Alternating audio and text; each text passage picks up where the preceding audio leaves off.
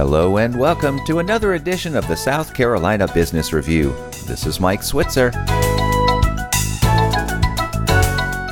As a minority in the legal profession, our next guest found it easy to understand the challenges faced by minorities, especially in her particular area of expertise, intellectual property law, where she encountered many creators who had no idea what the topic even meant.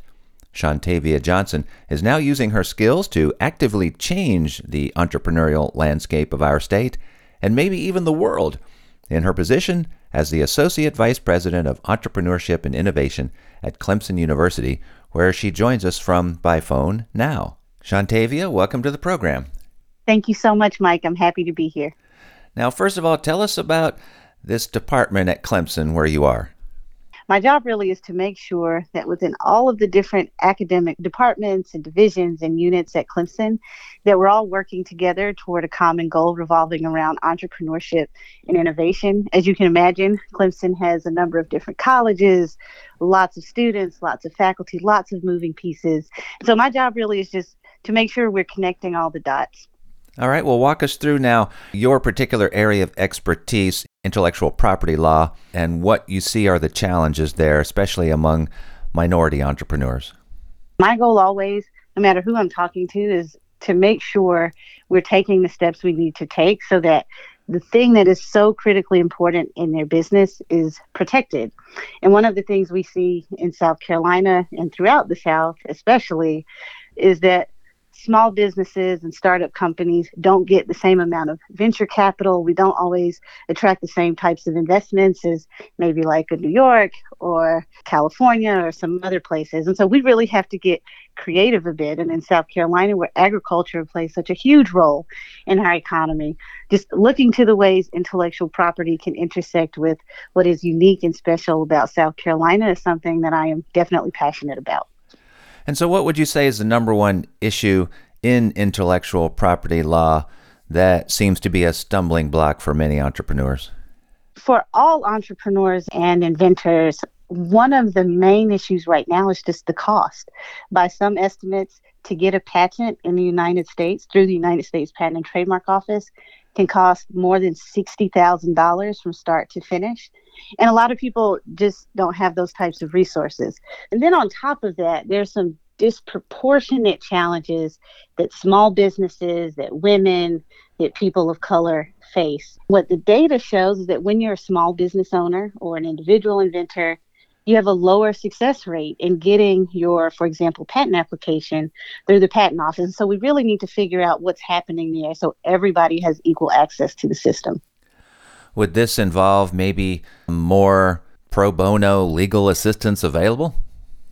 So that would be one really good option. And South Carolina actually does that pretty well. We have some pretty good resources available to people who uh, just need help, need that basic fundamental advice around intellectual property. Have you ever seen an intellectual property attorney exchange their work for a stake in the company as a means of the entrepreneur being able to afford the attorney? So there are some instances where an intellectual property attorney and a client may have a conversation about, for example, taking equity in exchange for patent work.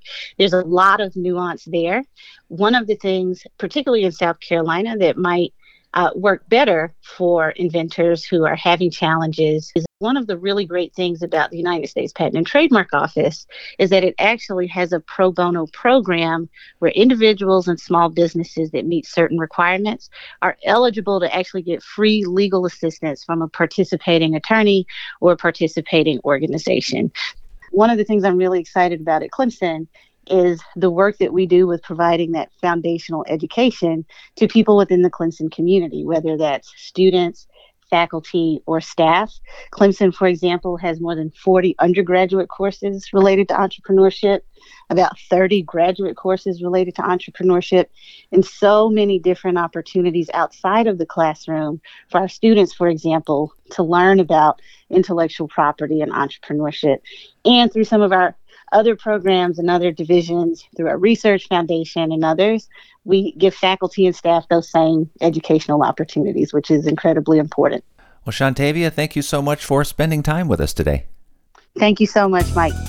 Shontavia Johnson is the Associate Vice President of Entrepreneurship and Innovation at Clemson University, where she joined us from by phone. We will have a link to the department posted at our webpage so you can learn more, southcarolinapublicradio.org, where you can hear this show again. And remember, you can find us wherever you find your podcasts. With the South Carolina Business Review, this is Mike Switzer. The views expressed on the South Carolina Business Review do not necessarily reflect those of South Carolina Public Radio.